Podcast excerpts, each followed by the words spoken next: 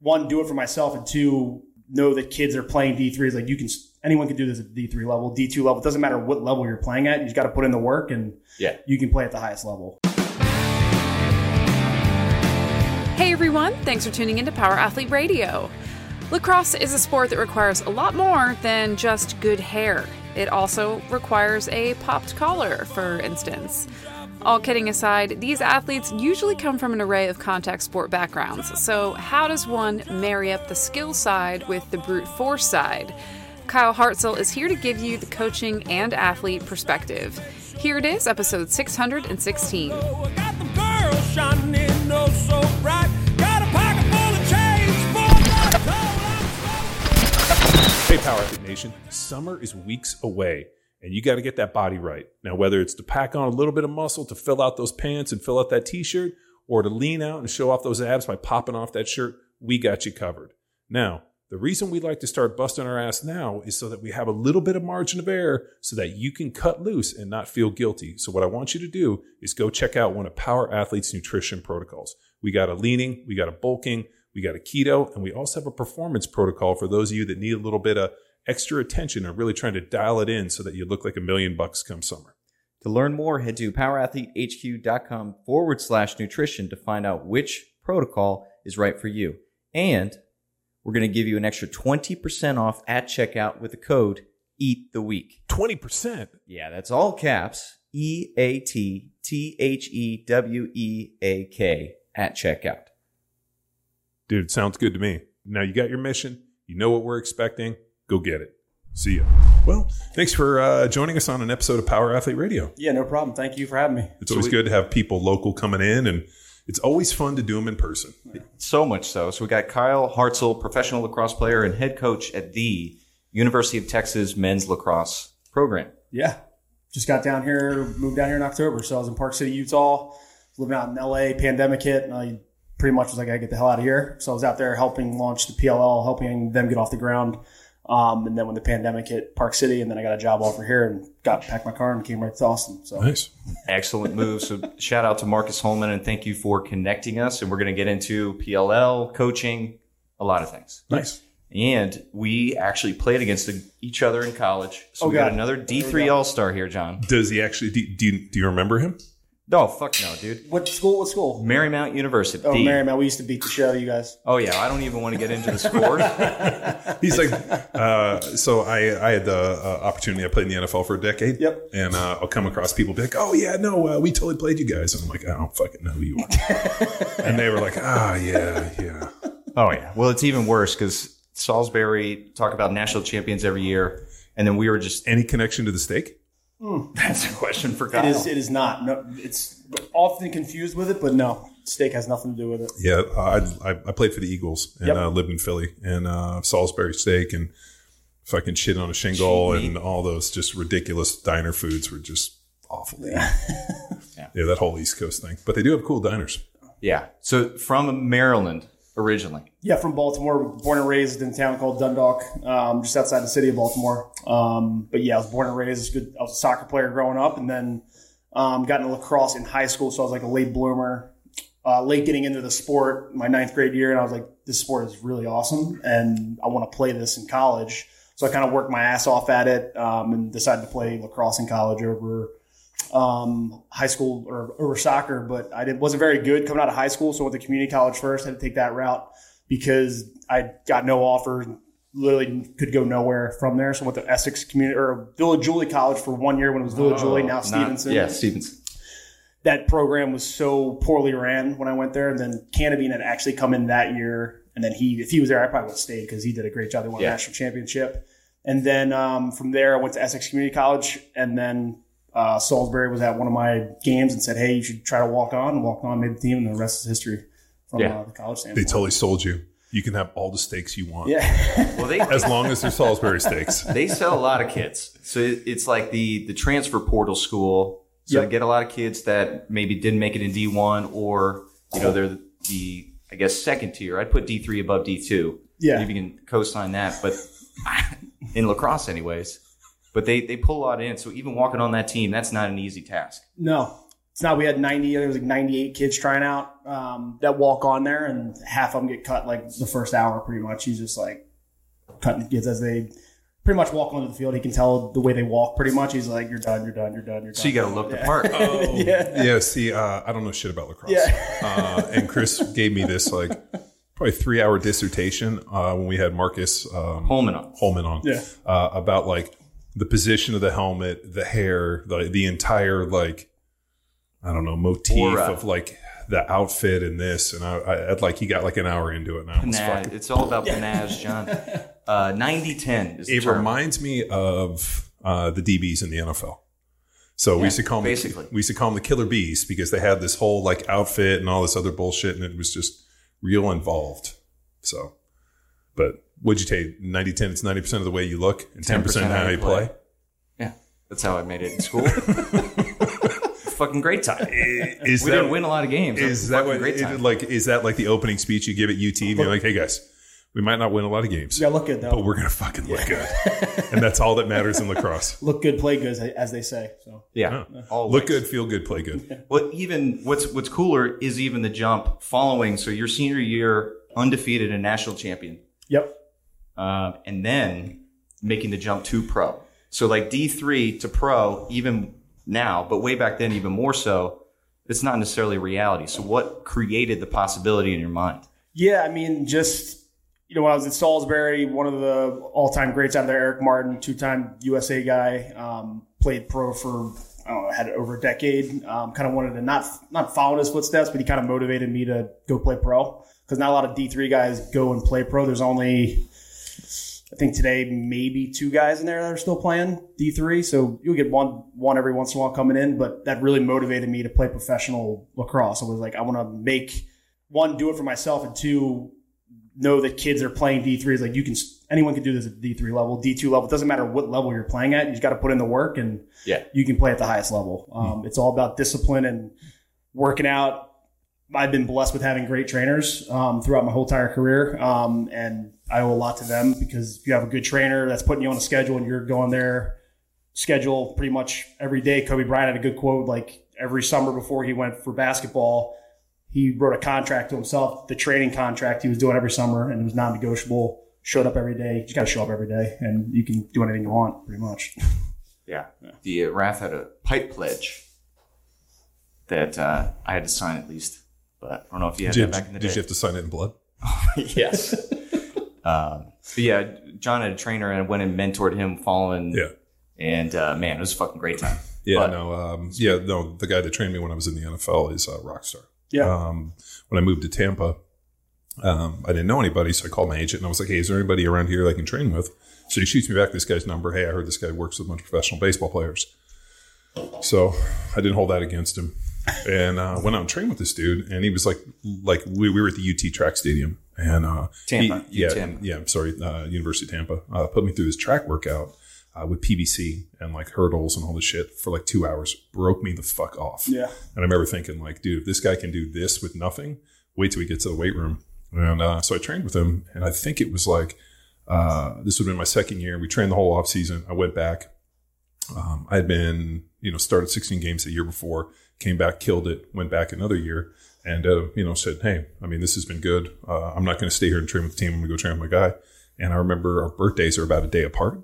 So I was like, hey, man, I'm going for my birthday. He's like, it's my birthday too. So we go out. And so, you know, we're sitting there at some sushi restaurant. And I think I'm 20, fuck, probably 25. Yeah, I think I might have been 25. So it was my 25th birthday. And his, like, they bring out candles and he's like 26 or 27. And so he's Filipino. So I didn't know if this dude was like 50 or 14. right. And, and I mean, he's out there killing people and there was all these pros training with him. And he was only two years older than me. Yeah. And I'm like, fuck, dude, if I had known this guy was this young, I would have never have trained with him. Yeah. But I mean, we had already been in it and he was killing it. And he's probably one of the best coaches I've ever been around. Yeah. Yeah. And I've had a bunch. I mean, Jay Dyer, Marcus with the podcast. I had him right out of college, and he was, you know, he was one of the greatest trainers I ever had. If it wasn't for him, I probably still wouldn't be playing today because he kind of set the, you know, I had the motivation coming out of college, but those workouts that he had were like psychotic. 300 yard shuttles after. Yeah. Like, can, can you get into the training for lacrosse? I mean, is it a kind of a, um, you know, combination of like football and, and soccer and like how was the training specific? Yeah, I think you know you need to have a good strength conditioning component in it. You don't need to be the biggest guy, depending on the position you play. I mean, you're seeing guys, you know, Marcus Holman, who you talk to, Will Manny. I mean, they're all under Will's five eight, I think, maybe 165 pounds. I mean, he's small, but he's fast and he's quick. And then speed kills in lacrosse. So, like, if you're, I spend a lot of time. My speed and agility work is two times a week and strength conditioning two times a week. We mix it in too as well. The new trainers I have up at the collective in uh, Austin, Tim Riley's my trainer and Jeremy Hills. Um, we work out with a bunch of NFL guys, so I have NFL guys in there I'm working out with. And then uh, Bijan Robinson just joined us last week. Been working out with him. He's an absolute moose of a person. Um, but we it's it's all strength conditioning, um, mobility. I've been working a ton into my workouts now from an injury prevention standpoint. I'm getting older, um, so we do a lot of hip mobility. Um, but yeah, it's pretty much a mixture of I think everything. Um, we're not kind of focusing on one thing. It's strength conditioning, getting strong. You know, in the squat department, getting our legs strong. Because I play defense, so I got to be able to push guys around, be physical. Um, Yeah. So you need to have some strength for that position. Probably defensively more so than anything. You need to be strong, physical, um, and quick. So Get in the way. yeah, get in the way. But uh, yeah, a lot of conditioning. You know, 300 yard shuttles. Those suck, but those are the best thing I use to get to shape on my own, pretty much. Are you doing uh, 650s or 50, uh, we I do 50 yard increments, and then I'll do 30 yard increments. Um, the 30 yard increments beat the shit out of you, but the 50 yards, you know, you can stride out a little bit. But the yeah, the 30 yard increments are they're tough. yeah, that uh, that was our conditioning test in college. Was uh, two 300 yard shuttles separated by like five minutes, Yeah. or was three minutes or something. And I remember we always lobbied for uh, 560s over 650s. Yeah, and it was pretty amazing. Like one year we did it one way and the other way. That extra turn adds fucking a completely different element to it. crushes you. Yeah, but did you do that? If you're consistent doing those, man, that's like that's one of the best ways to get in shape. Yeah. Yeah. Yeah. Well, the I mean, training and I mean, working hard is not synonymous with lacrosse like it is for football. Yeah. So it almost gives you an edge that you have this mentality to outwork everybody. Why is that? Yeah. You grew up in it. You Yeah, I mean, I think growing up, you know, I played pro indoor and pro outdoor. Indoors, played in the hockey rinks. You're allowed to fight and stuff. It's kind of like hockey, but on turf. Um, when I got into that league, it was a lot of guys were out of shape. You could just tell the body types. You could tell guys were out of shape. But now you look at the sport. I mean, there are so many freaking athletes playing at every level, whether it's college, professional. Um, the sport is growing so damn fast right now. Um, It's been the fastest growing sport in America for the past, I don't know, decade probably. And the women at the on the women's side, it's grown even you know better. But um, you know, it's it's just like I think athletes are realizing how important strength conditioning is, and there's a huge emphasis on that now. Like kids want to get in the gym, they know, you know, if they're following me or any of these other athletes or seeing us in the gym, they're like, shit, I need to work out or I'm not going to be able to play in college. So I think there's way more of an emphasis on, you know, taking care of your body, being strong, and working hard in the gym because that all translates onto the field and being successful. So Yeah, it's good that now the, the professionals, the dudes that are doing it are showing their training. So social media is good in that respect. Otherwise, had these kids that grew up, have coaches that maybe made it to a certain level, but didn't train hard. And as we know, high schoolers do what their coaches do. So, oh, you don't need that. I didn't need that. So you don't need it. Well, we always go back to when we were at the high school, uh, Texas High School Football Association conference, and we were. Uh, so this is before we moved to Texas. We were in California. Yeah, we were in California. were in California. Yeah, I was in California. He was in Texas. So we get asked to come speak and like uh, have a booth at this deal called Texas High School Coaches Association in San Antonio. So we show up. We're trying to Imagine Lax Con, but for Texas high school football. yeah, Uh, so uh, what happened was all these high school coaches, uh, performance polos with their team, shaved head, goatee. Usually, you know, the only thing they were training for was diabetes. Uh, I mean, dude, when I say these dudes were like, I mean, all goatees to hide multiple chins, shaved head because you know if you're a football strength coach, you got to have a shaved head goatee. yeah. Well, they And weren't then- even strength coaches. No, they these are the football coaches, Yeah. but they all figured out that this was like a pretty good look because it hides the double chin and then you know the receding hairline, and they just put on massive amounts of fucking you know diabetes. And Yeah. uh, we were trying to rap with these dudes, like, hey, what are you guys doing for your performance? What are you doing for your strength and conditioning with the kids? Uh, you know, and we either got we're not telling you, like we're somehow going to spy upon them, or uh, we're doing whatever Bear Bryant did. yeah, And I'm like, so you're going off in 1950s when water made you weak yeah, and like it was it, it was extremely eye opening to realize how like locked people are in like the past, and more importantly, this is what we did, or this is what I did, so this is for what the kids, you know. Yeah, and I mean, I saw that. I coached. I was down in Dallas for seven years, coaching at Plano West High School, um, big football school.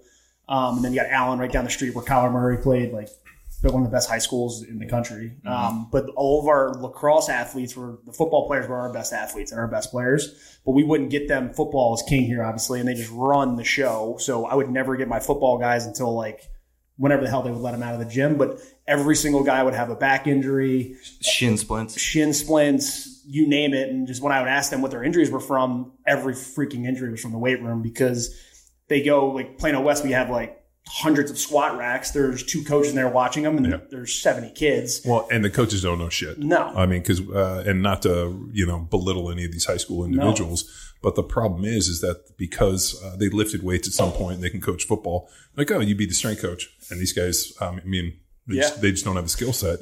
I mean, it. You know, I I, uh, I played offensive line, and even just watching high school coaches try to coach offensive line is painful. Yeah, it's tough. I mean, we had, you know, like I said, I injured my back in college, L4, L5 bulging discs, uh, deadlifting. But at Salisbury, same thing as what I saw in high school was we got our entire team in the weight room. There's one guy in there watching us, and it's a, you know, it's a dick swinging contest. Like, okay, that guy's got 315. I'm going to do 320. Didn't warm up properly, and that's when I effed my back up. Um, and I just got over that probably like three or four years ago, like no back pain at Nice. all. so it was, uh, but hurt myself working out from not being being taught the right way to do it. And I think being me getting hurt was like, okay, I need to like focus on warming up properly and doing all that stuff because we did not focus on that whatsoever.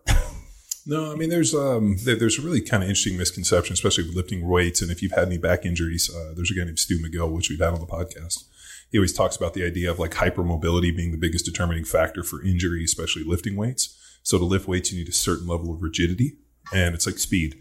Uh, you know, like people uh, when we saw this within the CrossFit market, where people were hypermobile, where because they were just doing nothing but mobility work, and they couldn't necessarily maintain positions and like stay rigid, and especially at the end ranges when they needed to be rigid.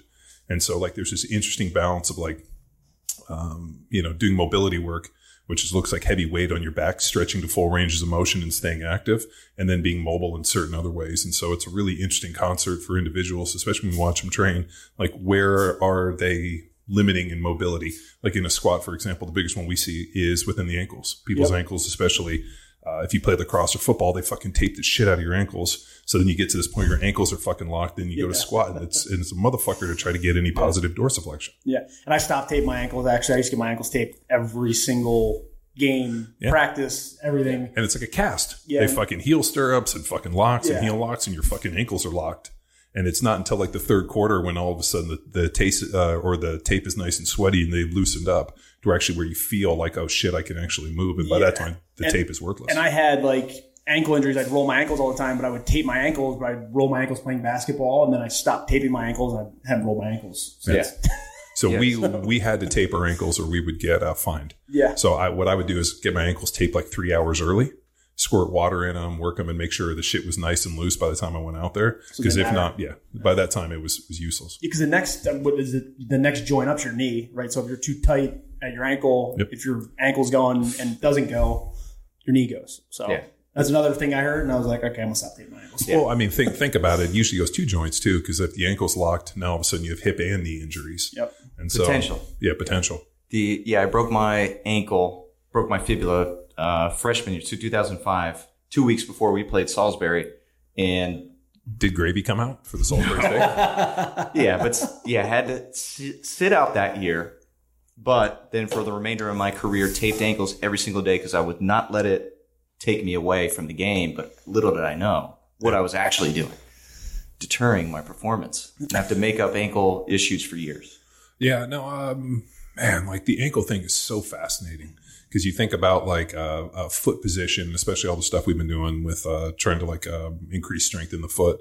Uh, we had a coach on Cal Dietz who's super sharp, and um, his whole deal is that uh, 99%, 99.9% of our contact with the earth is within the foot. So all the injuries we see within the knee and the hip are from weak feet and collapsing arches and was just lack of mobility, rigid feet. And so basically putting a training program together to make sure your feet are the strongest will alleviate 99% of all these issues. And wor- does working out barefoot help? Oh hell yeah! Uh, I think so. Yeah. I've been doing that a ton. This, like this year, I haven't, haven't put my shoes on. I've been working out nonstop with my shoes off. Yeah, there was an old uh, podiatrist when I went to the Eagles as a rookie. I, I have high arches. Yeah. And his whole deal was like, hey, man, um, I'm either going to make you orthotics today, or if I cut you a deal and show you how to stretch and, and maintain your feet, uh, I won't make you orthotics. I was like, shit, I'll take option two. And then I asked him, like, you know, like, where'd you come up with all this? And uh, his deal was his dad was a podiatrist. And he's like, you don't think that uh, podiatrists actually have always made orthotics, don't you? Yeah. He's like, before they had to teach people how to take care of their feet, people are fucking lazy. I just make them orthotics now. Take a pill. Yeah. Yeah. And so he showed me how to like uh, mobilize my feet. And then he's like, I don't want you to wear shoes. Uh, the only time I want you to wear shoes is if you're putting on football cleats. So in the off season, I mean, we still don't wear shoes in our house. I walk around barefoot all the time. And I just haven't had any foot injuries since then. Yeah. Same with me. I haven't had. I used to roll my ankles all the time, and I have not. I don't think I've rolled my ankle in shit six, maybe ten years. Haven't rolled my ankle. Knock on wood. Yeah, knock on wood. so what what other injuries are pretty common? Is it uh, mainly ankles, knees, hips, backs, I mean shoulders in lacrosse, or is it just kind of like football where it's just a, a crapshoot on what gets people? There's a bunch of different ones, but I would say if I had to say one injury, it's ACL. I mean, knee injuries are pretty prevalent because the quick, violent, cutting nature of the sport, change of direction. Um, I was watching the NCAA tournament this past weekend. I probably saw there was three knee injuries. Kids went down. You could just see their knees just like buckle. Um, yeah, it's a pretty violent sport via the change of direction department. So there's a lot of knee injuries. Is there a lot of hitting into the head? Yeah, there's a lot of hit. There's hitting in the head. I mean, not as much as football. I mean, I think my entire career I've maybe had three concussions. Um, it's there. Um, the pro level, not really, because the ball is in the in our sticks the entire time. Usually, when the injuries or the head injuries come, is when the ball's on the ground, ground ball scrumming guys are killing each other. Um, but the pro game, I, I mean, I'd say maybe one or two every season, but like it's not. I don't think it's like a prevalent thing. Because guys are so proficient with it. Yeah, I mean, proficient with it, and like if a guy, I mean, I know I if a guy is like in the air and the ball, I'm able to get the ball first. A lot of guys don't do that; they just hit the guy. I, I'm, I'd rather get the ball and go down the field and put it back in the net. Um, so.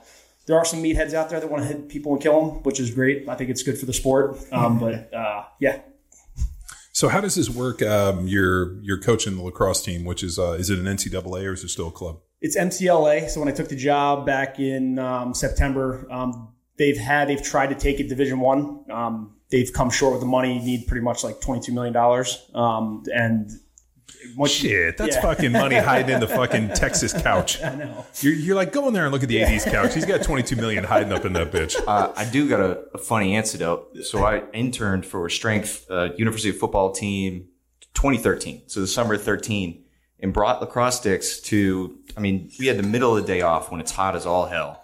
So brought two lacrosse sticks and just playing catch with another intern on DK Royal Stadium.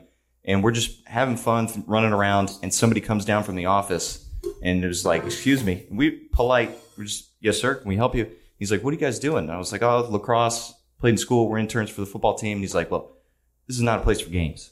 Need you to put that away. Yeah. I was like, well, yes, it is. I didn't say that. Yes, no, it literally is a place for games. Yeah, so we have our two. I mean, one of our donors, Scott Cavan, um, he donated the field. So we have one of the only MCLA schools with our own facilities. We have our own. What's MCLA? MCLA is Men's College Lacrosse Association, so it's Division One, but men's club, so it's not as serious as NCAA. I don't have to follow the NCAA guidelines. I can talk to kids, recruit whenever I want. Well, fuck, I mean, the NCA, or sorry, NC double assholes just uh, imploded themselves with Yeah. this NIL deal. Oh my god, yeah. Uh, they fucking opened a, a Pandora's Floodgates. box. Oh, yeah. That I don't think they're going to survive. No, and I think with that they need to.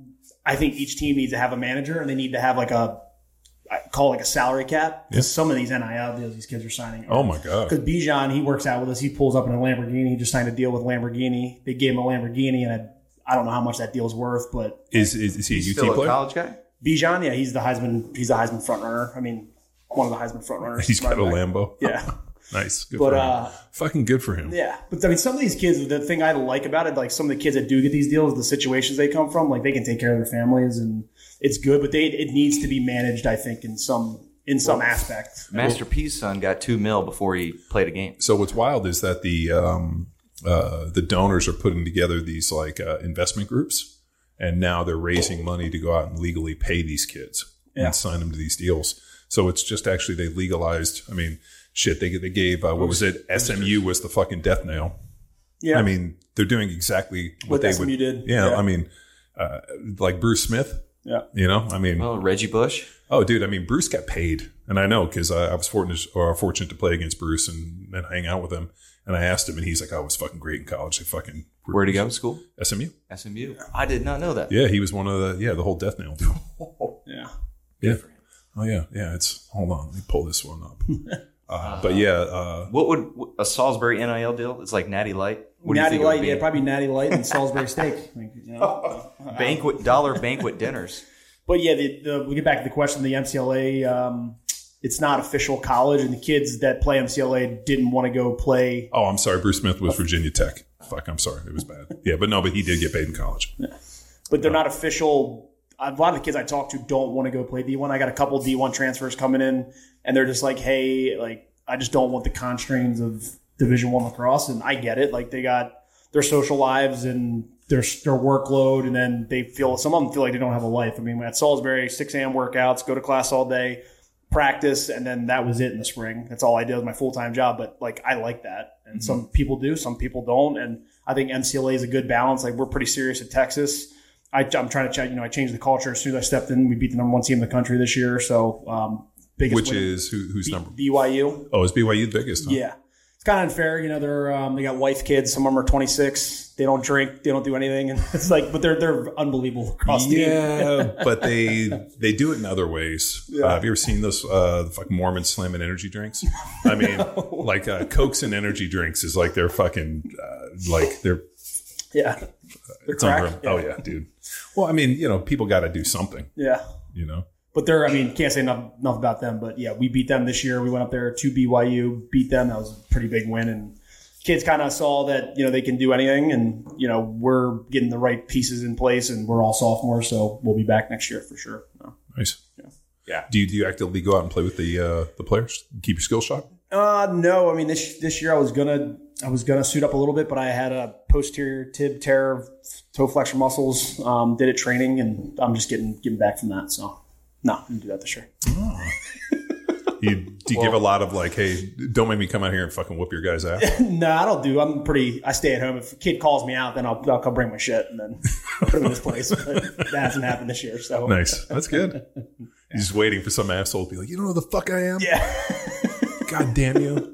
So what's the, the goal with the program? To continue to build it to be number one? I think it's to build it, but like another reason I took the job was with the potential of taking it Division One. If Utah or if, it, if Texas were to go Division One, so if they went Division One next year, it would be the easiest school to recruit to. These kids that go to your Syracuse's and your Johns Hopkins. You know, I lived in Baltimore. Johns Hopkins, a prestigious school, good lacrosse school, but you take them to a UT football game, take them down to you know Rainey Street. I mean, they're Sixth Street and yeah, all they're that. they're not they're not going to Johns Hopkins. They're going oh, to Oh, I agree. yeah. That's Fucking why. great. Well, I mean, they're going to do to lacrosse what happened to football. Just fuck the entire program up by having these kids show up and think that the I fucking made it to the NFL. I got to UT, and then they all fucking bomb. Yeah. Hope they turn around this year. I went to two games last year. They lost both of them. I went to the Red River. You better game. stay away, dude. Yeah, so Dude, it was I, uh, I was like, I got to get out of there. I stopped going. Dude, uh, I played with uh, several and against dudes that went to UT, and it was pretty universally known that the guys at UT were just fucking going to be washed out in the NFL. Yeah. And it was like, well, dude, they already made it to the NFL when they got to UT, and it was just kind of this weird misconception that uh, you know UT was the highest level, and just very few of those guys actually panned out. I mean, I think uh, DJ Derrick Johnson was about the only guy I played with who actually panned out, and uh, they were talking about what a beast he was. I never even thought he lifted weights. So, but he was a hell of a player. So, yeah, no, I mean, hopefully, uh, hopefully, you can uh, keep these kids from getting infected with that shit. Yeah. I mean, we're, the lacrosse program is pretty, I mean, we're pretty humble down there. So, um, obviously we're not part of the school, but, um, we're taken care of from you know, our donors and our alumni with good backing. And, you know, I'm excited for next year. You know, year one was kind of like, what do we have? And then next year we know what we have. So, um, yeah, we're going to do some damage next year for Did, sure. did you build your coaching staff? Like, what was that process like? Yeah, I mean, um, Pat Brennan, he's a West Point guy, uh, played at West Point, um, lives here in Austin. Um, he was here before, so I kind of kept him on. He's he's great. I mean, he's a great lacrosse mind and um, mo- great motivator. Obviously, having the Army background, he gives us that structure, and he's very good at talking to kids. We had some issues with kids having some mental issues and some problems, and he's very good at talking to kids and keeping them in line and giving them kind of a guidance and structure. And he, he's a good guy to have. Eric Brassler Uh, played at Rochester Institute of Technology, RIT, your national championship D3 last year. Um, he's also he runs the offense. I, I run the defense, but those two are a great tandem, and they've done an unbelievable job uh, at UT. So yeah, we're gonna they'll, they'll be there for years to come, hopefully. Yeah. Yeah.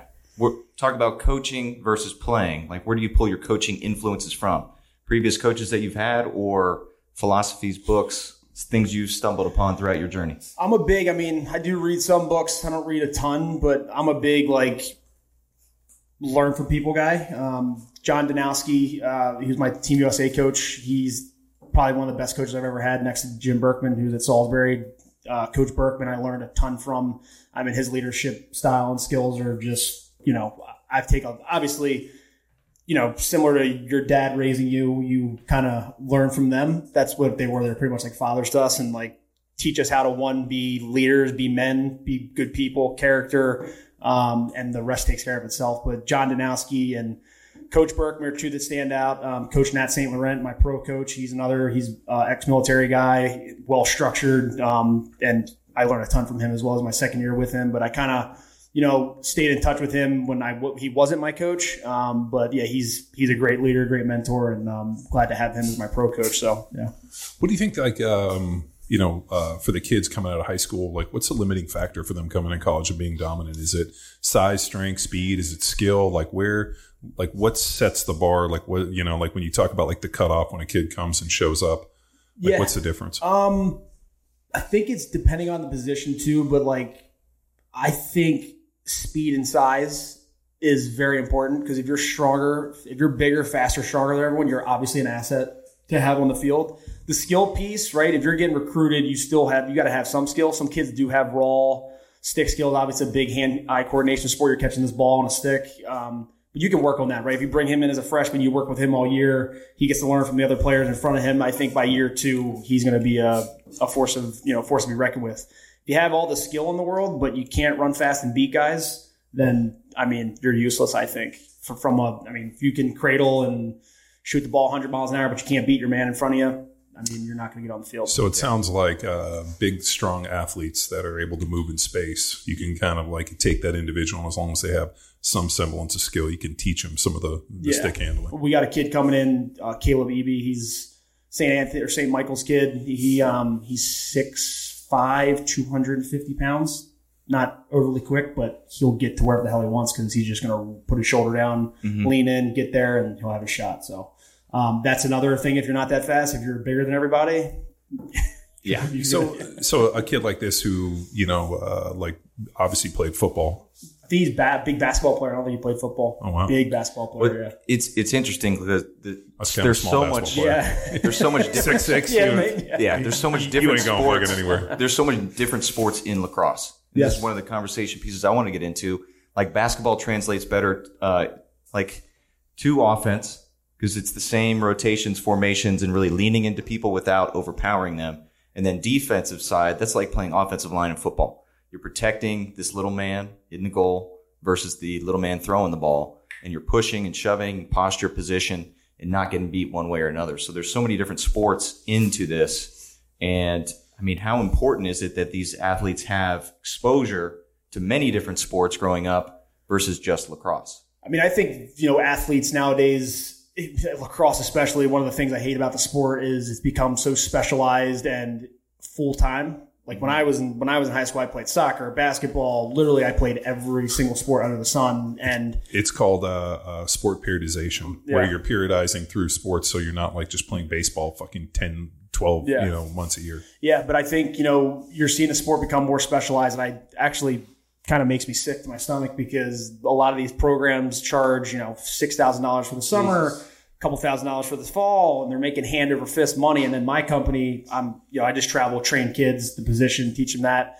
And some parents are just like can't afford it. We're paying this. I'm like you know why are you paying 10 grand for you know lacrosse? And they're not teaching. And a lot of them don't teach the kids shit. And Yeah. that's the thing that drives me insane. But there are good programs that you know they charge the money but the kids are getting better and they are doing it the right way. But sometimes they just roll the ball out. They're paying the money roll the ball out and they go play they don't teach anything and it's just Yeah, it's like the AAU model for basketball where it's just games, performances versus like a, a clinic or a camp in which you're focused on the skills. Yeah. and then the opportunity to piece it in the game. Yeah, like yeah, I, dude, I, uh, uh, I have twin daughters that are 10 and my little boy's six. And what drives me crazy with all this sporting stuff we do is all they want to do is play games. yeah. And so big thing for me is I'm like, what about skill development? So if there's like a skills camp or if there's some like summer deal we can go to, which is all skills, uh, I'll put them in that over actually going on traveling teams. Yeah, and I, I ran a club right out of college. I started a club program. It's called Road Lacrosse. My buddy still runs it in upstate, but I did it for three years, and I was like, I gotta get the hell out of this thing. I can't do it anymore because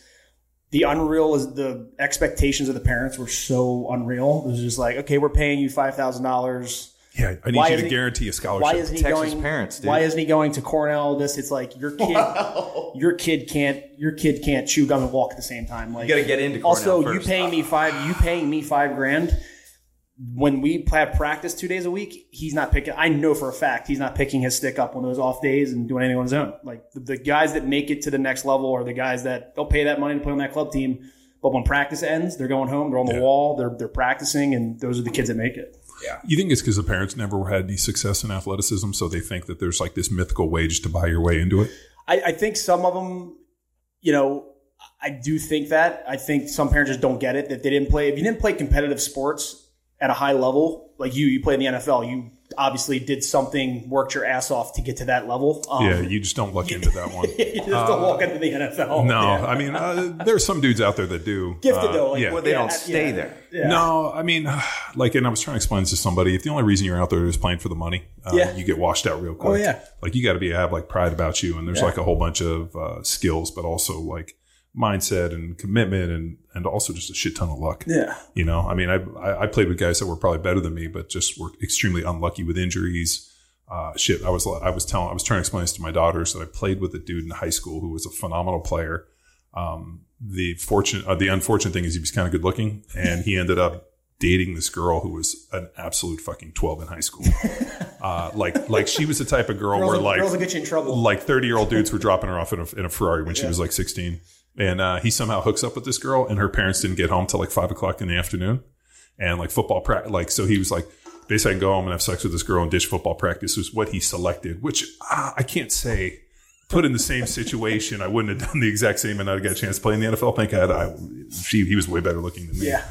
And uh, I remember it's like I, I got scholarships and um, I got like 100 scholarship offers, ended up going to Berkeley. And um, I remember he was in my class and he's like, You're going to Berkeley on a football scholarship? And I'm like, Yeah, you could have gone. He's like, Yeah, I totally fucked that one up. but he's like, But it was great. And uh, yeah, so uh, like there's a lot of like just Yeah. pitfalls that dudes run into. And I think that, you know the parents. I think one, the parents, if they didn't play competitive sports, they don't know that background. They are like, okay, I'm paying you this money. Why isn't my kid the best lacrosse player on the field? Um, and there's just, I, I think, in the whole sport of lacrosse, this might be across all sports.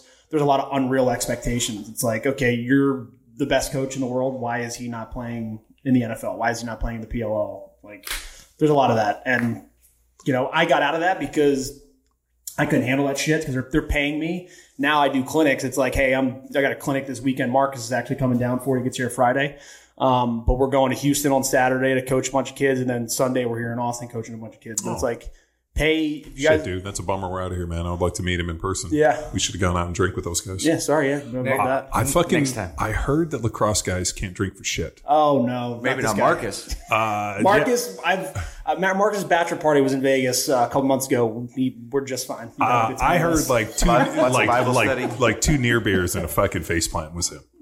Isn't that what he told us that he can't drink? Or Marcus. yeah, Yep, sounds about right. Yeah. Sorry, dude. Marcus, he, I think he's given you guys. He's, he's set the bar really low. So when he goes out with you, he's like, "You're like, holy shit, this guy can drink." yeah, which is me. I, I have like one like so. Uh, I'm the world's worst drinker. Uh, I have like a drink and get bombed off of one drink, which is perfect because uh, like my days of fucking sitting there and fucking slinging and back till three. Yeah, it's like I can't That's do over it. with. Yeah, as I've gotten older, that's getting less and less. I'm like maybe I go out maybe twice a month. I'll have casual drinks on the weekend, but yeah, it's, those days are over.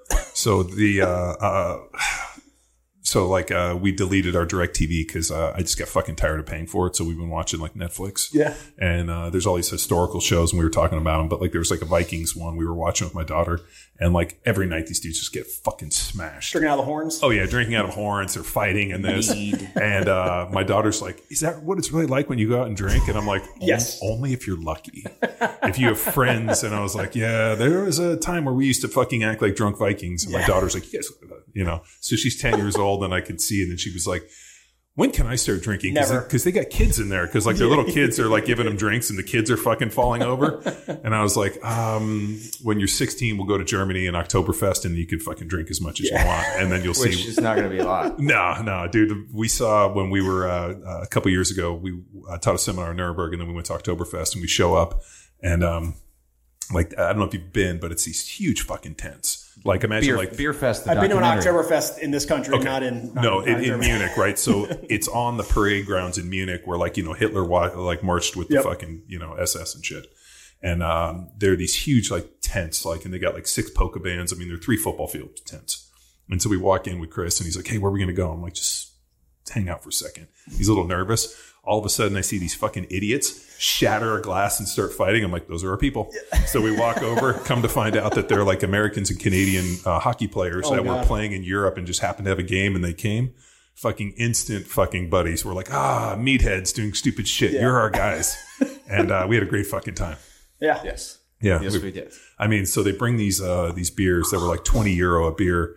I mean, they had to be fucking 40, 50 ounce fucking mugs. Steiner mugs. Yeah, just fucking smashing it. We had a uh, we had a good time.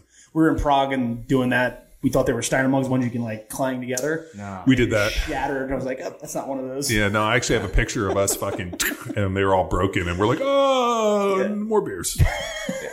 fucking great. I, I I tell my kids, I'm like, man, my uh, I would love to go back, but I want to bring them, and we got to wear the traditional lederhosen and the full outfits, and then fucking, I want to see them get. Not that I want to see my kids drunk, but uh, I think it'd be funny to like. I remember my first beer. Yeah. Yeah, the documentary beer fest. Yeah, exactly. Uh, in high school, so soccer up uh, on the East Coast is a fall sport. Yep. Texas is a spring sport because nothing competes with football. Yeah. But and then you basketball into lacrosse. Was there any time for weightlifting back then? Um, I didn't really get into weightlifting. And we had a there was like a high school class weightlifting in high school. I did really did not get into my weightlifting until I got to college, pretty much. My my freshman year, my buddy Dan, he's uh he joined the special forces right after college. He's still serving today. He's thirty shit. He's thirty seven, still serving. Um, How old are you? I'm 36. I'll be 37 in October. Um, I learned my work ethic pretty much from him. I got to Essex Community College. I met him there, and he was just always at the track. He was running with those damn calf platform shoes. Just, just a complete psychopath. You know Complete those things fucking destroy Oh, people's for shin Oh my splints. god, Yeah. crush ya! I did it one time. I was like, "Oh, what are these?" He's like, "Try them." I go around the track once. I could not walk for like three days Yeah. after that. Yeah. Could No. not walk. there was a kid in basketball who's a pretty decent basketball player uh, when we were in high school had those and he used to walk around with them and uh, all he gave himself was like the worst shin splints and actually missed an entire season because he couldn't even fucking like Yeah. bend yeah it was awful Yeah, but I learned my work ethic from him. He was a gym rat, and I kind of like connected myself with him, and that's pretty much where I got my work ethic from. And then from there, I've kind of just been an animal in the weight room. Just I'm in there all the time. So yeah, Yeah. Well, where would you recommend now? I mean, you get 18 year olds. Do they come with barbell experience? I don't think so. No, none of them. So where where do you push them to begin? Um, I mean, we have, you know, back home, uh, Jay's very good at introducing the movements, barbell movements with like pretty much no weight on the barbell. Once they can show you that they can, you know, squat properly without having their back in a compromising position. And I think just teaching kids on a barbell how to do it. Um, you can't just throw a kid under a bar with 145 under there. He's just going to probably F himself up. Um, but you got to teach it. I mean, I think it's very undertaught. I, you know, I've, pretty much invested a lot of my time paying you know trainers and being with trainers because I trust a trainer to put me through a workout. It's very hard to go into the weight room yourself without anybody. And well or, or, or at least a training partner Yeah. you know i mean shit when i um uh when i left raphael and i went and moved back to california i paid these bodybuilders to be my workout partners actually just to rack my weights because i mean dude it, one you got to find somebody who's competitive and stronger a little bit better than you or you're just always fucking leading the pack which fucking sucks yeah, and just like them laying out a plan for you. Like Monday, I show up. I know it's a lower body day. We're gonna run a shit ton sprints. And Tuesday, it's upper body. We're gonna smash upper body. Wednesday's off. Thursday, pretty much same as Monday. A little different, obviously, but um, I just like having that person in the gym motivating me. Because if you're there by yourself, like people calling your cell phone, texting, you're on your phone, looking at Instagram, whatever the hell you're doing. I get very sidetracked when I'm by myself. I still get the workout done, but when I'm with my trainer, it's like the phone's away, I'm dialed in, and yeah, I, I, I love having training. And I think more kids like I'd rather have, you know, if I'm running a club program, I'd rather charge the kids two grand and say, hey, take the other three grand, let's go pay these trainers, and mm-hmm. you go to the weight room because this is ninety percent what's going to get you in college is the being in the weight room, and a lot of those coaches don't push that on them. like um you know we've used this phrase way too many times on this podcast but people fail at the margins of their experience Yep. and uh you know when you're a sport coach and like you know your your deal is to coach you know on the field with technique in that uh you know in the age old one like you know when uh fucking all you have is a hammer everything looks like a nail. Yep. you know so hey if like you know i'm a sport coach and that's what i have is the skill then it's all you know skill development.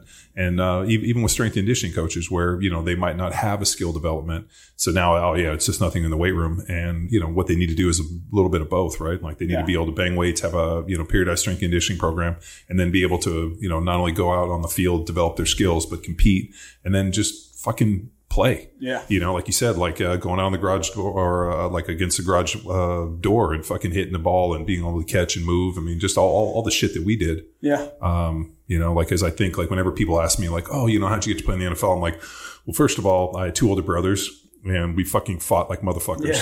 Uh, I wanted to lift weights so I could be big and strong to fucking defend myself. Yeah. Um, you know, I boxed and fought. I mean, like all the skills that I developed uh, just so happened to be to Translate. Yeah, to translate because it was everything. You know, pick up basketball, like where our bus stop was. So with bus stop, we crossed the street, and where the bus dropped ever and picked everybody up was across the street from our house. So all the kids walked, and we would just stop and play pickup basketball in our driveway, and we did that for years. I don't see. I mean, shit.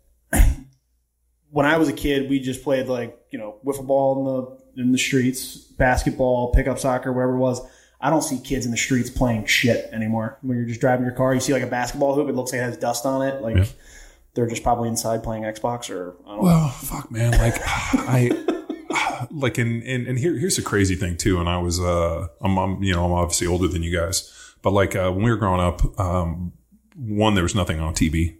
Like, I mean, fuck, it was just like there were seven channels and it box, yeah. sucked. And so like we would turn it on hoping there was something on. And we never knew what was on because we didn't get a TV guide. Like, you know, fucking, there's no like uh, um, scrolling thing telling you what's on. You turn it on, you flip through the channels, and we gotta fucking turn it off and leave Yeah. and we go out and play. And there were a ton of kids in the neighborhood. So uh, when I look at my kids having like access to Netflix and computers and like you know, I mean, we had computers, but like what they we had like seven discs you had to put in to play a game. So like think about like phones. I mean, there's so many distractions.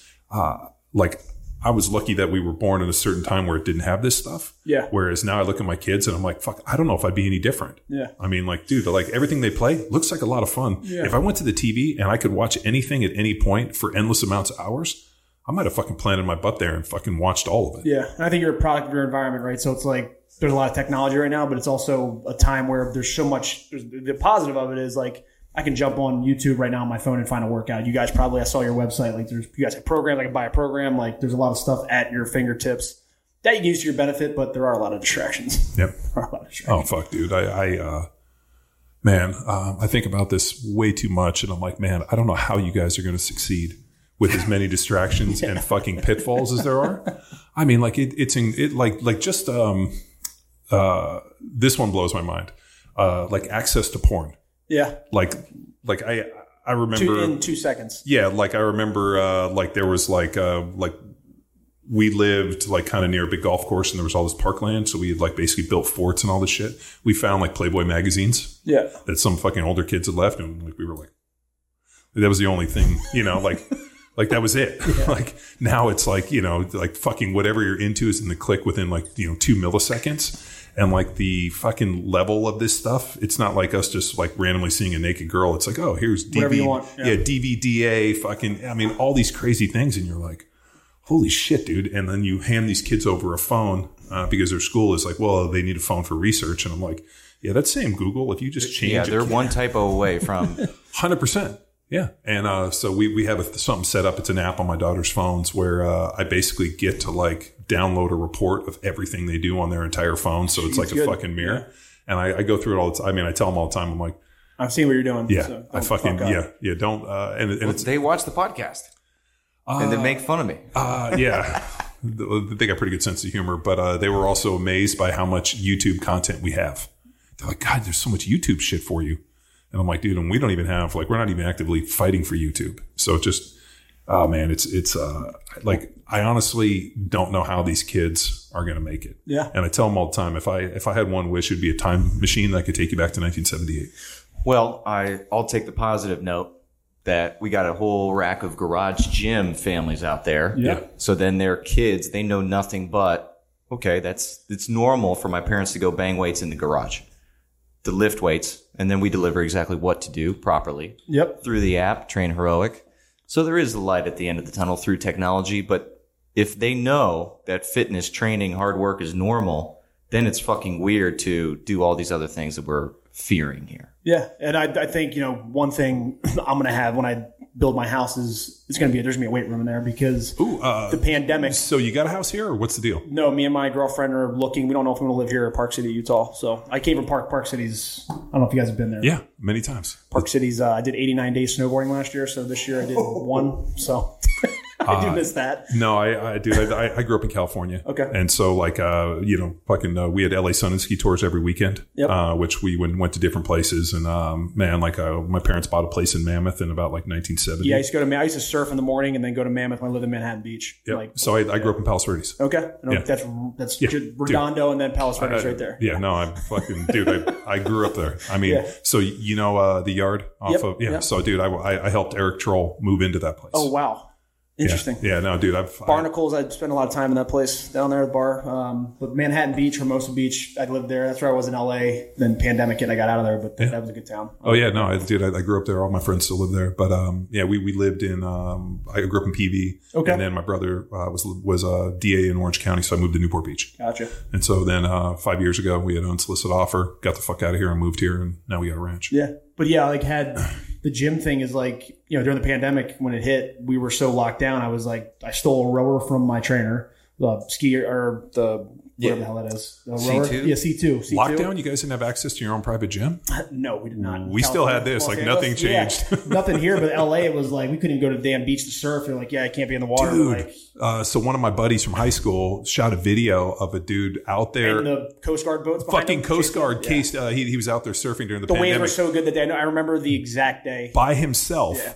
And he's out there, and they fucking Coast Guard brought in two boats, and the cops fucking They're arrested him. him. He's like he's like Yeah. going down the line, and there's a boat, Yeah. Coast Guard boat, just following. He's the only guy in the ocean. 'Cause I remember the day like the waves were yeah, ridiculous. they were ridiculous, and he was like, "Fuck this, I'm on this." yeah, and my yeah, my buddy was was videoing. That was his video that went. yeah. Uh, no. I don't know if it was his, but there were several people out there videoing because everybody stuck in their fucking house and ran out there. God damn, And- wish I got arrested. Oh yeah, and, awesome. and then the best was some somebody uh, uh, set up a mannequin in like an outfit and acted like they were fishing to try to like bait them out. And then we're fucking like heckling the cops. like it, it's it's the most ridiculous shit I've yeah, ever seen. I could talk about that for 10, 10 years straight, but the, uh, the well, we're gonna know about it for fucking decades for Yeah. the impact that it had within oh, not only adolescents and kids and but Psychological. but, but even adults in terms of like uh, uh, alcoholism, suicides, domestic violence. Yep. Like like my, my brother's still a defense attorney in Orange County, and he's like, man, like the amount of DV and amount of crazy shit that happened during the pandemic. He's like, we're gonna look back and think this was the fucking worst thing that ever happened. It's to us. nuts. Yeah. But I had a garage gym. I filled up my, you know, I'm a big backcountry hunter, so I had like backpacking frames. So I filled them all up with sandbags. I'm in there doing like squat workouts and whatever the hell I could do inside my garage. But I think, you know, when that pandemic hit, I was like, God damn, it'd be nice to have a garage gym right now. Yeah. a functional one with like squat racks in it and stuff. But Yeah, we gave to 3,000 some odd people a program we called Third Monkey, basically two cinder blocks, uh, 80 bag, 80 pound bag of concrete from Home Depot, 50 bucks of knickknacks, and then full training program for them to not lose strength. Because everybody was like, Hey, body weight, stay fit. We're like, no, you still actually need to train and lift. So we did a um, we had a program for the U.S. military, and so we were brought in to basically implement power athlete training systems with the 18th Airborne Corps, which was like 90,000 troops. And one of their stipulations was there had to be like an austere program, which uh, involved just like water cans, ammo cans, uh, like what they had for their ruck and their you know body armor, and so that when they went somewhere that was kind of austere and might not have access to a weight room, they could continue to train. So we had developed this whole program uh, for a solicitation that we ended up following through, which is unfortunately in the army where all the good programs go to die is in contracting.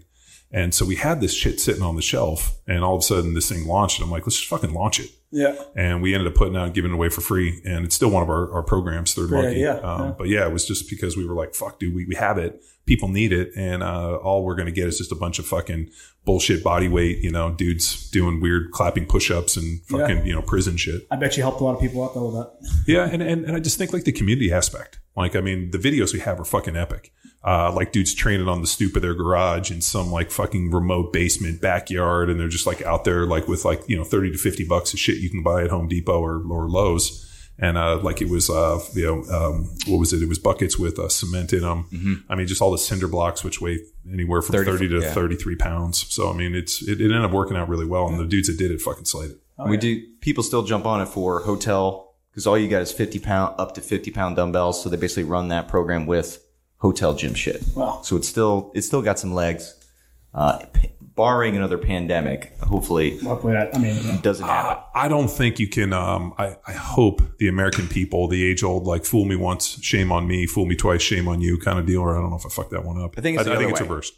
But I definitely know. clip and then Yeah, yeah. I, I definitely know if they try that shit again, people are going to be like, eat a dick. yeah. And uh, it's not going to happen. I mean, uh, at that point, you're going to have people in the streets being like, fucking come on. Well, PLL did something cool because you you Did guys essentially created a bubble. Yeah, we let's, did a bubble. Let's get into that experience. That was um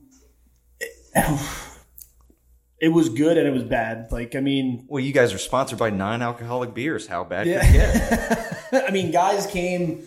I don't want to say it was prison, but um, you know, we were pretty much confined to a hotel room. Like, I mean, we'd go play, you come back, testing stuff, and then you go sit in your room. Like, we got on site, you get tested, you got to go sit in your room for 24 hours. That whole, that whole thing, and it was kind of, it was good, but like we got down to the playoffs, we lost to the Archers. And I literally, as soon as the game was over, because they're like, "Oh, you need to test, and then then you can go home." I literally packed my car up because I was living in Park City, so it was in Utah. I was like, I'm good, "I gotta get the fuck out of here. I'm, I'm losing my mind." And Yeah. drove straight home, and I had a couple guys on the team come over. We just drank for like two days, and had a good time. And but yeah, it was uh, it was fun being there. I'm glad the P- the PLL did a phenomenal job of getting that together because a lot of sports leagues were scrambling, and a lot of sports leagues copied our model of lo- in, like you know lockdown at a facility and then play sports. NBA, uh, you know, Commissioner Stern and Paul they talked, and their ideas came pretty much from our bubble because we were the first sports league to announce. Did you guys have hookers coming into your bubble? We did not. That was one thing that we asked for with this. They couldn't. have it. Yeah, the NBA guys were sneaking hookers yeah, in. yeah, I heard and, that. and was then, the Rockets. And then the best is that uh, because like these pro hoes now have their own podcasts and like they you know social media and they're trying to like Yeah. build their clout that like they were like taking pictures and totally outed all these dudes. And then like I guess like the trouble. like the weed guy like was having trouble getting in. I mean, if you're in the NBA, I mean you got to smoke your weed. Yeah, but it was. I mean, but it was. It was good. I mean, it. We we didn't think we were gonna be able to play lacrosse, and they put that together for us, and we got to compete. And you, I couldn't. I have no, you know, complaints about it other than like it sucked. We couldn't like interact a lot. You know, couldn't go anywhere because obviously everything was locked down. So it was it was strange, but it was good that we got to compete, and people at home got to watch lacrosse. It- That's exactly from a viewer's perspective. I felt like it was very important for the league. Very important. So year one, awesome experience and like the traveling tournaments. I was explaining to John how it worked, and then year two, like you could not do anything. It was Yeah. important for the league to continue that day, that year to not sure like any momentum from year one. We can't lose. Yeah, and then you know f- from year one we man we knocked it out of the park with the we had an NBC TV deal and you know the viewership we had on um, all the digital platforms and then just on TV we crushed it. Pandemic hit and it was kind of just like eh, and then it just kind of dipped a little bit. Now we're coming back up. We got a lot of good stuff in the works this year. Um, we got the ESPN deal we just signed and every game's gonna be Congratulations. yeah, thank you. And it's going to be on ESPN. Literally, college lacrosse lives on there. Indoor pro indoor lives on there.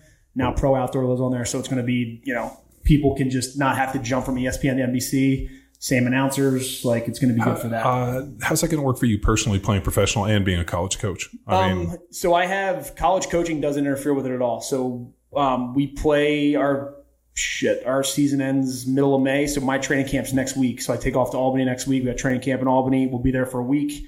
Week one's in Albany. So June. So we're there for a week and then we stay play that weekend. Yeah, this launches the Friday of the week one. Yeah, Yeah. but but what about your off-season training? I mean, uh, like if you're not training with the kids, then are you out there practicing, or like how are you sharpening your skills? I have uh, my trainers here I met in Austin. Um, they do a great job. I've been with them pretty much every day of the week. And then um, I take care of my own stick work skills. I do all that on my own. But at my age, it's kind of like, it's very easy to pick up. It's like riding a bike for me. Yeah, but- if you can't do it now, you probably never be able to do No, it. The Yeah. most important thing for me is the weight room. Like that is the biggest piece for us. If you're not doing that, like guys that get injured, I've been lucky. I haven't been injured in fifth. This is my 15th season.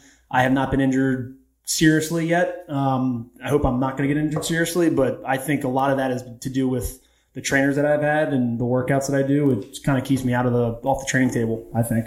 Yeah. nice. Yeah, and Nice. The uh, I mean the Rabils have done an awesome job. Again, this is from an outsider's perspective.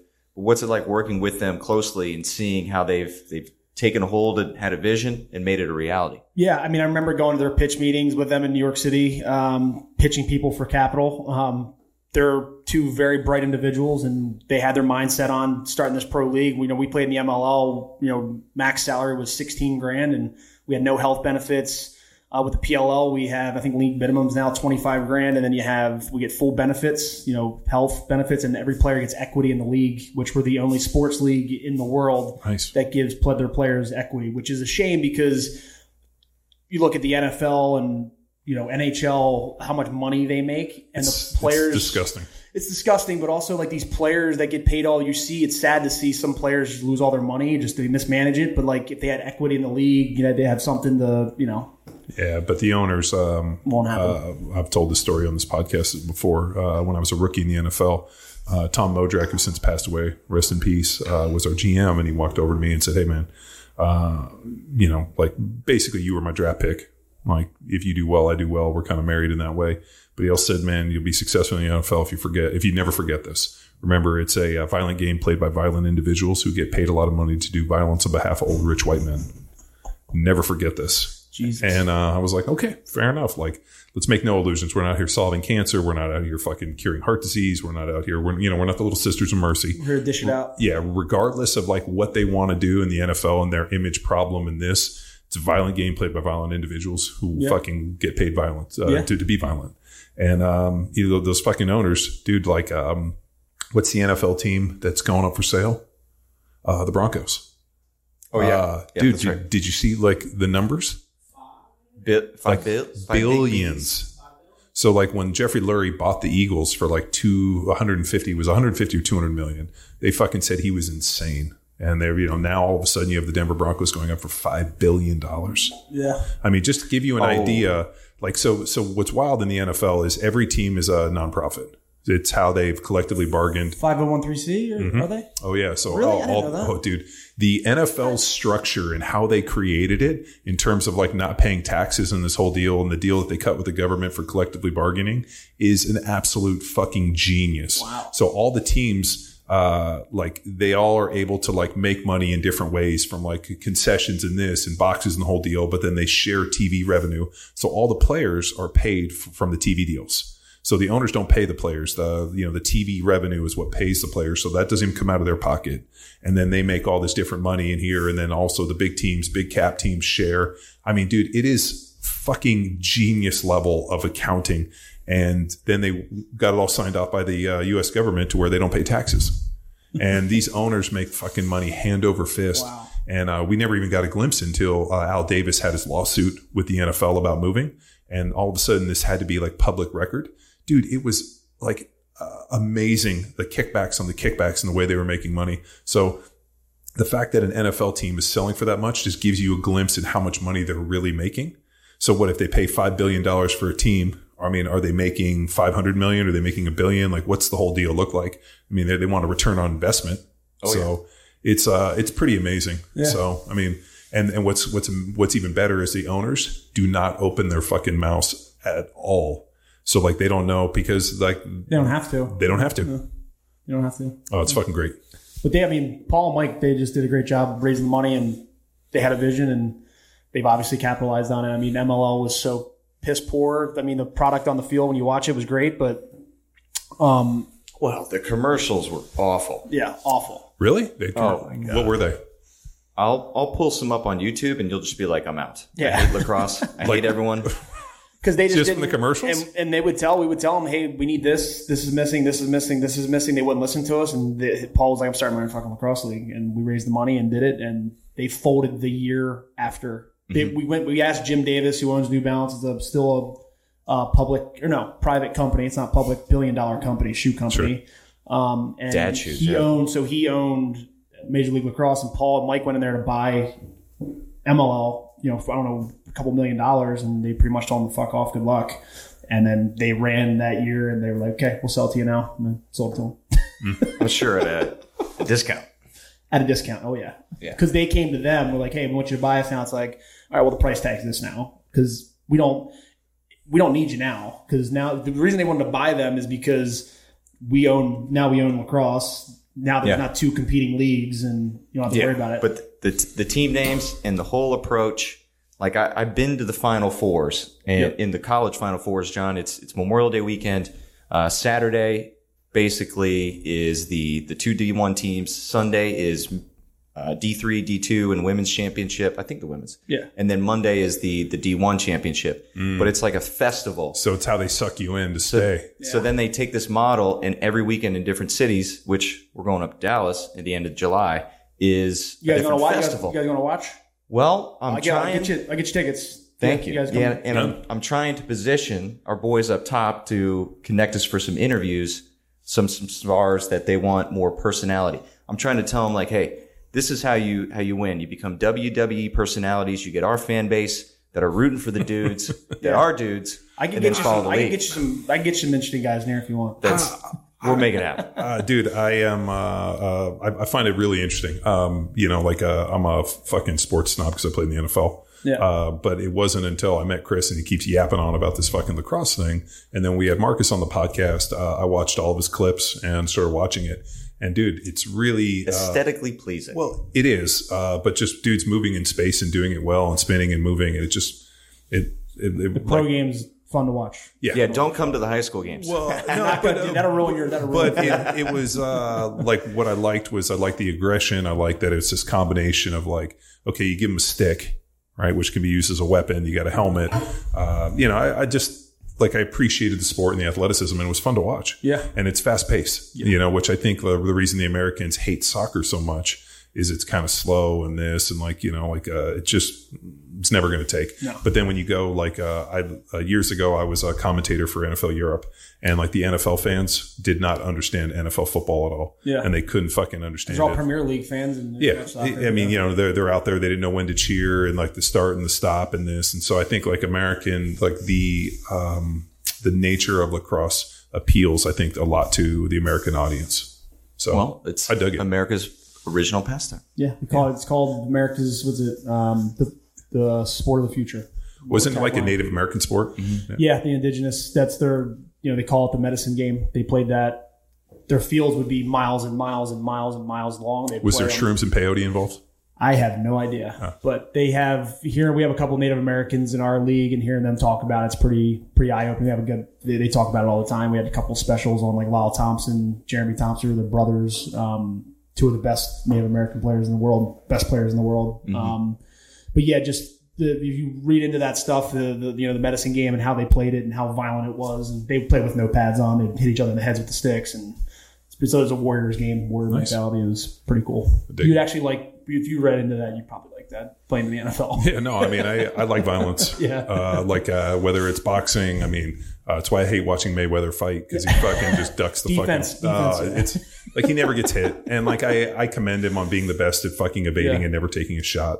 Uh, there's only a couple times, but yeah, man, I I would like to watch this big dudes fucking clash. Mike. Tyson, there's Tyson. the best. Yeah, that I mean, grow, gr- growing up, he was uh, like our hero. Yeah. the fact that he fucking sprinted out of the out of the uh, locker room, you know, the the towel cut through, Yeah. fucking black shorts, no socks, just coming out and fucking strapping dudes up. Like that's the fucking mentality. Yeah, he was. He's. I mean, he's still an animal. Yeah, you saw that idiot fucking throw a water bottle at him and then fucking punched him. For, They just go, they go to they go to him Yeah. into that just for one again social media. They did it to get a social media clip, and and he's what, probably going to get paid for it. no, he's not. No, He's he's not? Uh, no, uh, they won't file any charges. Good. And uh, everybody's like, "Fuck you! You deserve what you get. Don't fuck with Tyson." Yeah, he's sitting there by himself. Like leave him alone. Maybe you maybe ask him, "Hey, can I have an autograph?" He says, Oh. "Yes, great." If he says no, then Dude, off. I would sit there and be like, man, I'm such a fan. Like, sign anything, or more importantly, can I get a picture? Yeah, And more importantly, like, and he'll do it, and he'll do it probably. Yeah, and, and he, he, dude, he gave his time. He was super nice. It wasn't until the dude hit him with a fucking water bottle and talked shit to him that he got up and fucking gave him a shot. I got a good story. Louisiana, I was down there doing a camp, and I went to a shit. I want to say it was a Gold's Gym, and Arnold Schwarzenegger was there. Was, Oh. No one, no one was in the gym. It was just me, my buddy, and then he has like a I'd call like a security detail around him and over there. I'm like, holy fuck, pumping iron. That's fucking Arnold Schwarzenegger over there. He was Yeah. like on pre, I don't know what he was doing, preacher curls or something. Walk over there, and I was just like, hey man, huge fan. Can I? Get Can I work in? Can I? Yeah, no, I didn't say that. That's what I would have said. I, I would have walked in and been like, "Hey, man, you look like you need a training partner. I volunteer myself. I want to work in. This is a once in a lifetime." We heard it when we were at Oktoberfest. We heard Schwarzenegger was there, and if he was there, we would have fucking rushed the stage. Uh, But so I went over to him and asked him, "Hey, can I get a picture? Can I get an autograph?" He said no immediately, and then the security guys like ushered me off. I was like, "Oh, that was interesting." And I got it. I was like, "He's working out. Probably doesn't be bothered." I get it. Yeah. and I walked away. I didn't get my phone out. I didn't egg him on. Nah, I mean, people people bitch about it. Uh, shit, I, I remember uh, uh, before we built our gym. I was working out the Gold's Gym, and uh, I saw Jesse James in there, who's our neighbor over here, and I just made a wise ass comment. I'm like, "You're a long way from fucking Long Beach, dude." Yeah. And he was like, and then uh, we realized, uh, you know, I had met him, and and um, we knew a whole bunch of the same people, so you know, we've stayed friends, but. Uh, yeah, he doesn't work out. Like he was kind of like you could see him like in there, like kind of looking around, hoping people like hat pulled down. Yeah. And uh, I'm like, yo, man, most people are so fucking into their own, uh, like, uh, like can't get out of their own way. I mean, it's, it's pretty disgusting. And like, I periodically have to go work out in a commercial gym just to remind myself how much I fucking hate it. Poor movement. Oh. Yeah. Well, just not only the poor movement, but uh, the amount of people that are trying to like document every aspect Oh, of their yeah. fucking workout. So they got like a, a magnet Tripod. here and this and a tripod and this. And these guys are like fucking 50 cents of, uh, of like dumbbell bench press and they got their fucking thing set up and they're trying Yeah. to do it. And I just want to go by and like fucking stomp on it. And I'm like, God damn it. Fuck. If like a, a you know if a tree falls in the in, in, you know in the woods and nobody's there to hear it, does it really fall? Like if a fucking workout happens and you don't document it, did you really work you out? it? Yeah. Get the fuck out of here. Uh, but that's why we built our gym. Yeah, I like it. Well, I want to get into some. You said outdoor backpack hunting. Yeah. Uh, those are some individuals that John uh, Yeah, right here on this ranch. sniped on this ranch. Oh, ranch. nice. Yeah, so uh, uh, we have um, uh, we're over 16 acres, so I can hunt this property, and then for our wildlife exemption, I have to like kill invasive species. So that big pig, I fucking shot. Oh, you get pigs coming out here? Oh, yeah. I got I got some Yeah. pictures I'll show. you. Dude, I- thermal, I was thermal hunting this weekend. Uh, dude, I shot like six of them. awesome. Oh, nice. Well, if a you need any helicopter? help, Yeah, uh, I, uh, I have a place down south I have access to, and then up north, uh, my SF buddies that are up there, they work for like this billionaire. They have like eleven thousand acres, and Oh, one of my fuck. buddies invented a suppressor for a minigun. We went up there. I'll show you the video. We went up there last week and tested the miniguns on top of Humvees. It was dude if uh, uh so i um i got a pretty decent uh like infestation Yeah. and so i have cams set up all over here and then i got thermal and you know suppressors and the whole deal and uh so what i do is i'll lay there and then my phone will buzz and i'll like check it and i just pop out and i fucking you have the camera that alerts you.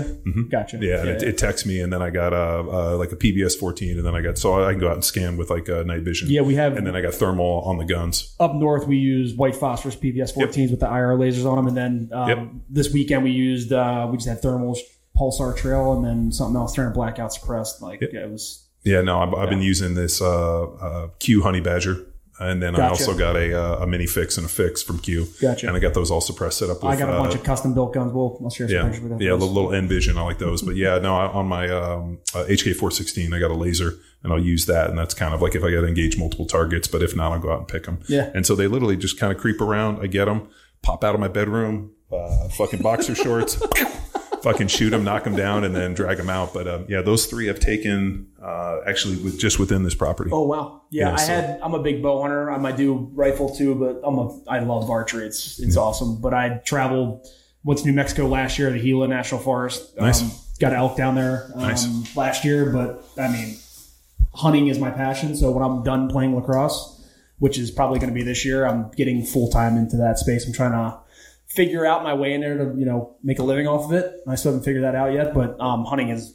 I'm addicted to it. Yeah, how'd you get into that? Was that a Maryland thing? Uh, my I used to go hunting and shooting with my uncle, um, but did not really get into it. So I moved to Texas when I was like 23. Um, I moved out here and I started buying up all the guns and I I had, I had a lot of good access to ranches and doing it. Um, the, the big the biggest hurdle is the access, right? I got a lot of kids like, hey, how do you go hunting in Texas? A lot of land out here is privately owned, not Uh, public. Less than I think it's one or two percent is Yeah. public. So no, it's three percent. Yeah, public land. Yeah. but I mean, I, I'm sure you've been on leases and guys' Yeah. farms where shit like we went out and hunted like ten thousand acre farms, and it's it's unreal. Yeah, and we have. I'm just more amazed that people own this shit. it's crazy. Every time I go out there, I'm like, you fucking own this? You Yeah. own this much land? The place up north, the eleven thousand acres, they have zebra, ostrich. Oh wow. It's it's fucking insane how many animals they have out there. But they have access. They, they ship in axis deer. They got axis deer out there, and it's it's like hunters. They have six thousand low fence, and they have four thousand high fence. You're- I know high fence people aren't into that stuff, but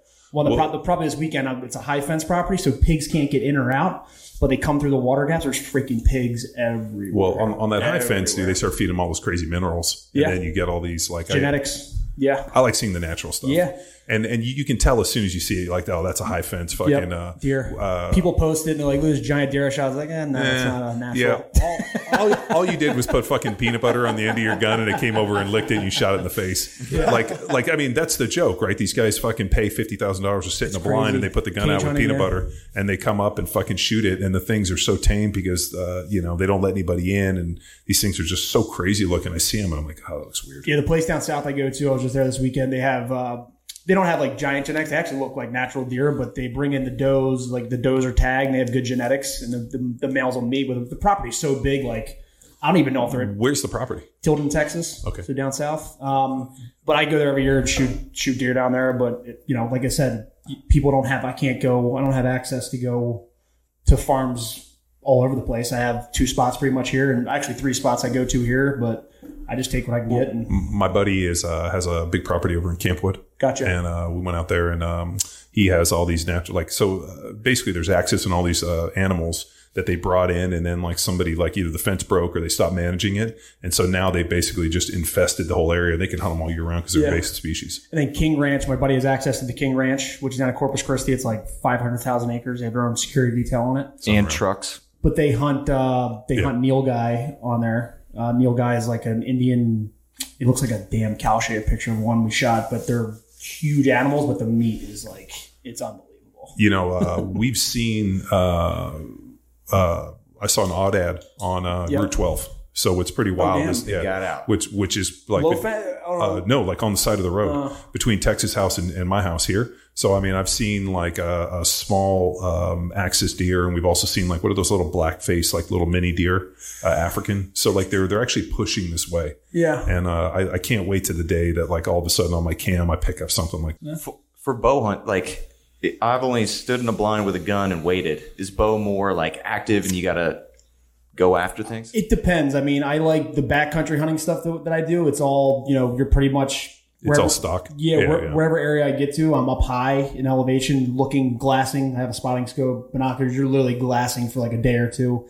And if you spot elk, you gotta make a plan to go, you know, play the wind right. You got to go get up within, you know, I'd, I'd like to have anything within 60 yards and under. Um, outside of that, it's getting kind of, you got to hit like a, So we hunted, uh, we hunted um, Tule elk Yeah, in, yeah. in California. Oh, yeah. my, my buddy has eighteen thousand can't acres. get tags out there though. Uh, so my buddy uh, is the third largest private landowner in, in, in There you go. You California. got to know people. So he's got 18,000 acres. And you so he gets like three Landowner or four. tags. Yeah. So he gets them and he sells the landowner because the, the Tule is like one of like, I think like the 50 to, to get like the, what is The, it? the slam or Yeah. whatever, yeah. Yeah, so- Roosevelt, Tule, Yep.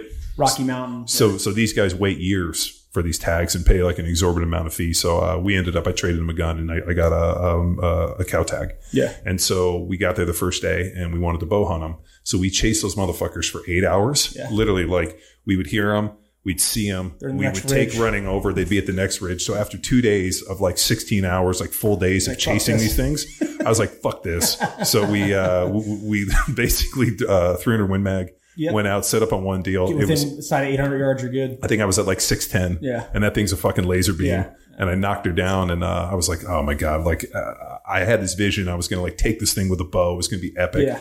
And then I was like, Bow hunting's bow hunting's frustrating. It's a lot of miles on boots, but it's taking an animal with a bow is way better than gun. I mean, I do both. I do gun and I do rifle and bow, but I'd rather bow hunt everything. I mean, it's bow hunting is awesome. I love it. But you, you got to get in close for the kill. What's that? You got to get in close. Yeah, and I like because with a gun, I'm so proficient. I could teach you could teach anyone how to shoot a rifle. Um, bow is you're drawing it back, you're holding that weight back there, and you got to like be steady and shoot and, it. and, it's a perishable skill. Yeah. I, I- I feel like shooting um, is a perishable skill, Yeah. but not nearly as much. As long as I like, uh, you know, I mean, I try to shoot like uh, at least once a week, if- you know, and sometimes during the summer or even like more coming into it, it'll shoot every night. Yeah. and uh, you know, like you just become pretty proficient. Like point aim, like hey, I know exactly what this thing's doped at. Like I'm going to hit this thing, yeah, and uh, you know, but with a bow, fuck, there's so many more and especially if you don't like shoot with somebody, like keeping your elbow up or having some Yeah. technique stuff. So when we were in Newport Beach, uh, over in um, Huntington, there was a really good indoor range, and you could go in there, and they would have people, and you'd be like, "Hey, just watch me, like, would you, you know, help me clean it up," and you could book some time. And dude, it was so You got plenty of space out here for 3D. yeah, yeah. No, I mean, there's a little pasture behind this that I want to set up Yeah. 3D on. And I have I shoot every morning. So if you look at my Instagram, I'll shoot this morning, but I shoot like 10 hours a morning just with my coffee. I just like it. That's therapeutic. I just love shooting and Nice. Yeah. Where uh, where do you live at? um, Westgate. So that's um, Manchaca, Lamar. Okay. Um, it's pretty much like five miles from campus Okay. right there. Yeah. So Sweet. Yeah, I want land though. I want to get the hell out of the city. I don't want to be here looking at Wyoming, Park City. Oh, I get it. Love those areas. Yeah. no, I uh, yeah.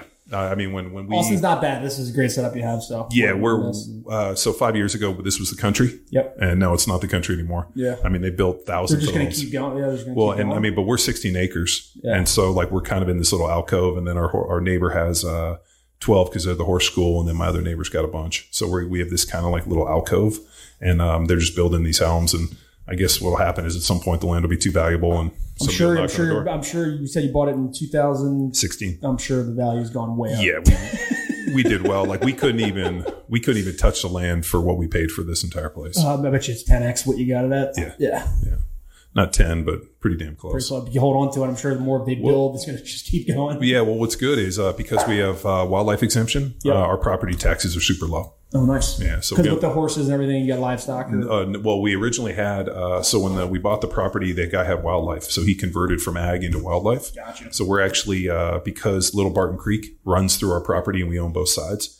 So from the the front of the property, we have over a quarter mile of Little Barton Creek, and it starts about 50 yards from our property line. It comes out of the ground. wow. And so, uh, because of that, we uh, and we're like, you know, whatever it is, we got uh, what are they? We're a bird sanctuary.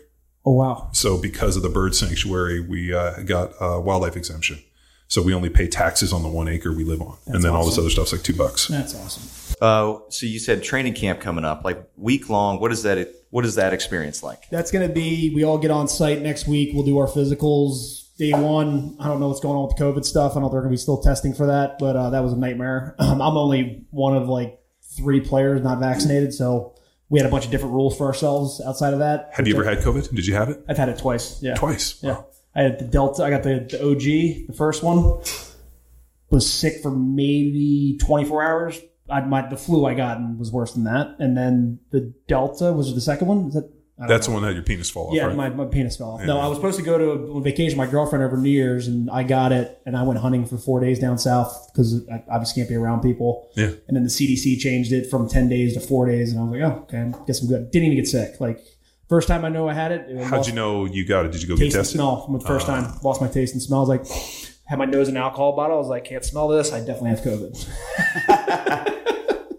Or, So- or it could be cedar fever. yeah, could be. Yeah, it could have been cedar fever, Or it could be a cold. or it could be a cold. But um, yeah, I don't know what the I don't know what those I don't know what that's going to look like. But um, we'll get there, do all that stuff, take care of it, and then we're pretty much competing for positions. And um, you know, we I think 23 roster spots. We'll probably have 28, 30 guys there, and then um, What's the average age? Shit, 20, 25. I'm the oldest. So you're a little long in the tooth, huh? I'm the oldest. Uh, no, Brodie. Brodie, Brodie- Merrill's 40, so I, I'm 36. I'm the second oldest in the league right now. Yeah. You're like, ah, you're like looking at these kids. You're like, man, if I had a mistake in high school, you'd all be my kids. Kid I coached, kid I coached against in high school in Dallas, Nakeie Montgomery. So I coached against him, watched him play in college. We just drafted him on the team, so that's pretty interesting. Yeah. coached Uh, against what- him in high school, and now he's playing pro with me. So that's pretty cool. Well, it's like Tom Brady. Uh, Tom Brady's uh, first. There, there's a kid that uh, who was it? The Tampa drafted that wasn't alive when Tom Brady first came in the NFL. That's wild. So how wild is that? You're like, yeah, well, I'm fucking. You've been playing in the NFL longer than I've been alive. That's pretty cool. Fucking great. I love it. Call me dad. Yeah. The uh, Fuck. well, shit, man. Uh, well, I mean, we we know Marcus is on the Archers. Yes. So we didn't explain your team. Who can people root for? Like, where do we direct them to give some some power athlete love your way? Um, I'd say you know Redwoods obviously follow me, but um, for our young stars, I mean you got Myles Jones, uh, big midfielder. He's pretty much an NFL player with a stick. He's huge, athletic. Um, he had an unbelievable season last year in the assist department. He likes to dodge. He's got great vision. Um, likes to share the rock. So look for Myles this year. Rob Pannell, still one of the greatest attackmen um, in the league at end of all time. Um, so he look for him down at the attack position. Um, Eddie Glazner, Garrett Epple, defenseman.